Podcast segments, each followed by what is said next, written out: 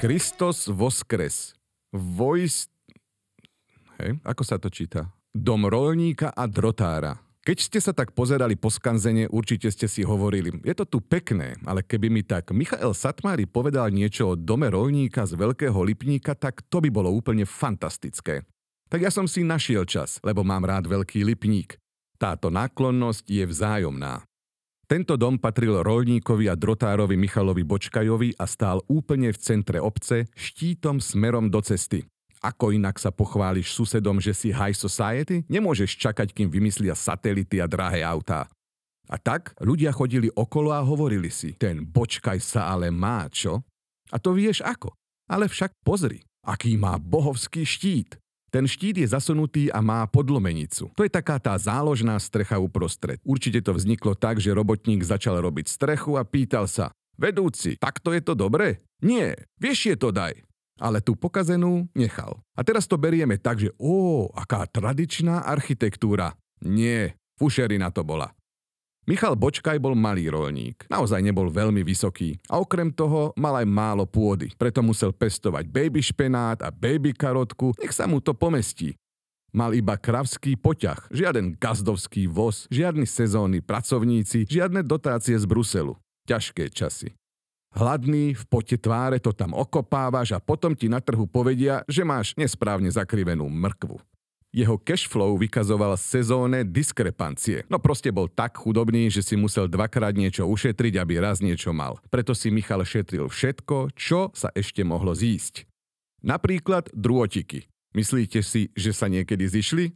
No, nezišli. Na čo ti bude drôtik v 19. storočí? Chudák musel si z drôtikov spraviť remeslo, aby ich nejak využil. A tak sa stal drotárom. A chodil tie výrobky do Miškovca predávať, ale stále bol chudobný. Podľa mňa nevedel dobre zjednávať cenu v maďarčine. Tu, v tomto dome oslávili tri svadby a štyri pohreby. To musel byť naozaj divoký týždeň.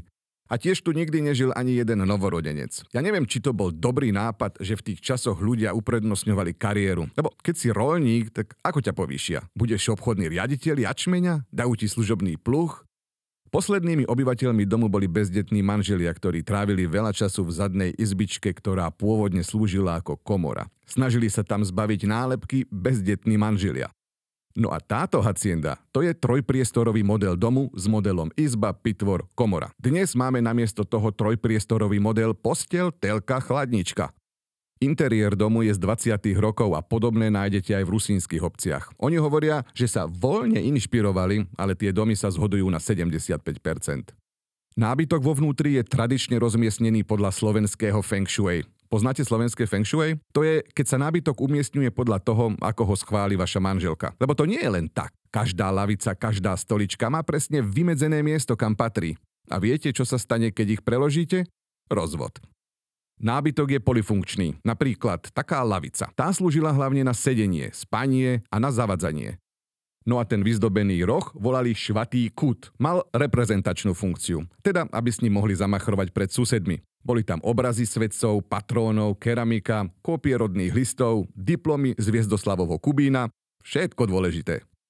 Tento dom je upravený tak, aby reprezentoval Veľkú noc. Vo Veľkom Lipníku sa vždy na Veľkú noc ľudia zišli pred kostolom, aby im kňaz posvetil jedlo. A aby mohli vykšeftovať 4 posvetené vajíčka za jednu fajnovú posvetenú klobásku. A tiež preto, aby mohol Jožo závidieť Martinovi, že má najväčší košík z dediny. Lebo tak, ako pri tomto dome, nemohli predsa čakať, kým vymyslia drahé autá.